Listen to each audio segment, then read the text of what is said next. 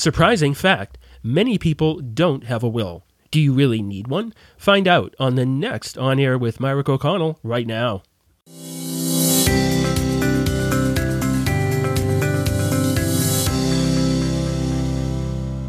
Hello and welcome to On Air with Mirick O'Connell. I'm Howard Kaplan. Did you know that many people don't have a will?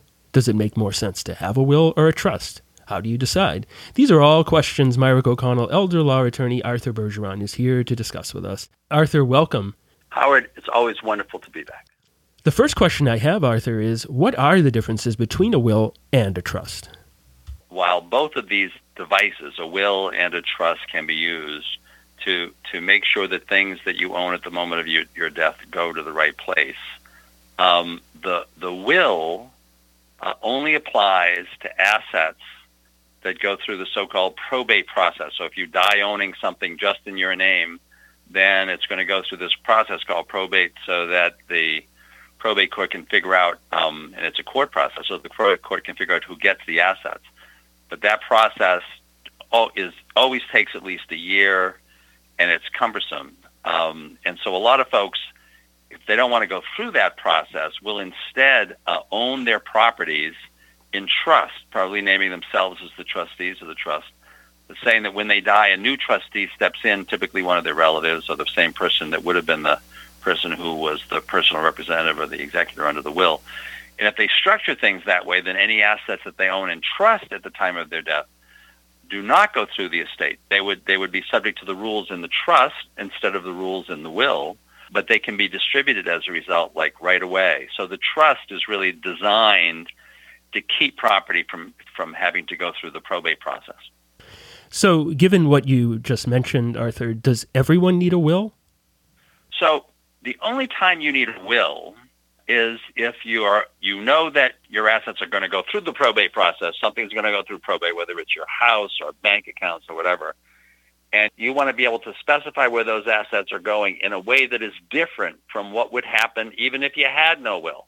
And so I'll give you the classic example. So the, the rules regarding what happens if you have no will, which are typically are referred to as the rules of intestacy, say that if you die with a spouse and kids, that your spouse gets everything. Right. If you die and your spouse has died, your kids get everything, and they just divide it up. Right. And so as long as that's the plan that you want, and as long as you don't have any trouble with the fact that the assets are going to have to go through this probate process before they get to the, your husband or to the or to your wife or to the kids, then you really don't need a will, right? The, the will is only there if you need to change those rules, right? Interesting. And if you're resigned to the fact that your assets are going to have to go through this probate process, which always takes at least a year in Massachusetts before anybody can get paid uh, from your assets. Creditors have to get paid, and creditors have one year from the date of your death to file a claim against the probate assets. Now, Arthur, what are some of the key considerations? I think you've you've named them already, but what are some of the key considerations to help someone decide whether a will or a trust makes the most sense? Well, I think what you're really evaluating is you're saying to yourself, is it worth the extra cost of doing a trust, and if you have real estate, probably doing a deed, deeding your property into the trust, and doing some other things. To you, is that cost worth it in terms of the, the time, uh, the extra time and the extra expense that your family will have to spend after you die? A, a trust, having something in trust, isn't going to save you any money. It's going to cost you extra money. Trust typically costs probably about twice as much as wills cost. But what you're saying is by doing that, you're saving these other people time and effort, time and effort, and reducing the costs on the other side. So I think that's really the kind of the that's the way people have to weigh it out. Hmm. A lot to think about. Now, from what you've just outlined, it seems there are a lot of different scenarios, and, and we've only have been talking with each other for about maybe five minutes. So there's there's a lot to think about here. Things that can go wrong, things to consider. So if I'm not mistaken, Arthur, really at the end of the day, this is all about avoiding probate. Is that right? Yes. If, in terms of that contrast, it's about avoiding probate. And and just let me mention one other kind of piece as, as far as that is concerned. You also especially want to avoid probate if you think there's going to be fighting. Oh. If you think there's going to be fighting among the kids or there are no kids and there are nieces and nephews, if there's going to be some dysfunction because in the probate process, typically your kids or the people who would have received things in the absence of a will will have the right to fight about things in the probate process. They may not be able to change what you've what you have proposed through your will, but they can certainly slow things down. So if you think that there may be fighting, then you want to do whatever you can to avoid probate. Similarly, as I had mentioned, the thing about assets that go through probate is they're first subject to the claims of creditors. So if you have creditors, and I'm thinking especially when, when I'm dealing with seniors about seniors who have co-signed for somebody's student loan, whether it was their child's student loan or their grandchild's student loan, and somebody didn't pay, and now these seniors are just saddled with this debt. If you die and your assets go through probate, those student loans are going to get paid out of those probate assets. So you, in that case, probably want to try to structure things so as to avoid the probate process. Hmm. So, Arthur, whether one has a will or a trust, what are some of the considerations just generally? So, as I, as I had mentioned, if you have a very straightforward estate planning situation where you die and you think everything simply wants to go, you want it to go to your spouse, or you die and you simply want everything to go to your kids, and all of your kids are all fine, then either the will or the trust mechanism will work. The trust will be less expensive after you die. The will will be less expensive to do now.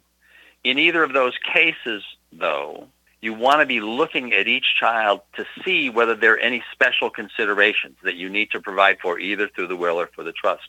Um, and the, the three that I often give, if you've got a child you think maybe maybe has a, a marriage problem, if you think that there may be a divorce at some point in the future, you may be trying to structure things so that your child will not get assets directly because if they do and then there is a divorce, those assets may get considered if there's going to be a divorce settlement. Secondly, if your child has a disability, and if your child therefore is either now on a government program that has an asset test like uh, SSI or Section 8 benefits or Mass Health, then you may want to structure things to make sure that these assets that you're giving them don't uh, inadvertently cause them to no longer be able to get those benefits because now they're going to now they have too much in assets. So you really want to you need to deal with that. Um, and then the third is oftentimes my clients or seniors are thinking about how to provide for the educations of their grandchildren. And so you want to be careful about figuring that out in terms of figuring out whether you want to put money aside directly for the grandchildren, who would be the trustee of the trust for the benefit of those grandchildren, how all of that was going to work. Because otherwise, as I often mention to people, you know, you, you, you may think that you're giving money to your grandchild, but you're really giving it to Harvard because they're they're reducing the grandchild's student loan by the amount of the money that you gave them. Right. So you you want to be trying to figure all that stuff out. Right. Absolutely. So all this is very helpful, Arthur. Uh, one quick question I have is: Can you talk a little bit more about the educational issues? Sure. So once again, there are there are a lot of grandparents who really want to help their grandchildren and they want to deal with educational issues, and certainly to the extent they can. They want to keep their taxes low by doing it if they want to be able to save on taxes. And so, as I had mentioned, one of the issues when you're leaving money to your grandchildren, even if you're leaving it in trust to your grandchildren, is that the colleges to which they apply may take that into account in figuring out how much financial aid they're entitled to. And so you just you really need to be aware of that and you need to be aware of that, you know, regarding so-called 529 plans, regarding the, the federally authorized plans through which you can put money in and the interest on the money, uh, you do not get taxed on it unless you withdraw it yourself. And then eventually if the money goes to an educational institution, then the money never gets taxed. And that's very attractive. Uh, and it may be the right thing for you to do, but you want to be aware when you're doing that, that once again, those 529 funds – like other funds that may be in trust for that grandchild, may very well end up getting subtracted from the amount that the child, for which the child would otherwise be eligible through student loans. So you really want to think that out if you're talking or if your children are talking to advisors regarding their high school kids who are going to be heading into college. You may want to try to talk that through and so that you can really weigh it out. All very important factors to think about when you're deciding a will or a trust. how do you decide? And that's what we've been talking about with elder law attorney Arthur Bergeron from Mirick O'Connell. Arthur, this is all very helpful information. And I wanted to know if folks have questions about this or other areas that you practice in, how can they contact you? So you can always reach me. Uh, my direct line is 508-860-1470. Howard, I love giving advice. This is my favorite thing. This is why I love doing these shows. Uh, you can also email me, and the email address is abergeron, A-B-E-R-G-E-R-O-N, at mirickoconnell.com, M-I-R-I-C-K-O-C-O-N-N-E-L-L dot com. Excellent. Thank you so much, Arthur Bergeron from Mirick O'Connell. I'm Howard Kaplan. Take care and stay safe. This podcast is brought to you by the law firm of Mirick O'Connell. It is intended to inform you of developments in the law and to provide information of general interest. It is not intended to constitute legal advice and should not be relied upon as such. This podcast may be considered advertising under the rules of the Massachusetts Supreme Judicial Court.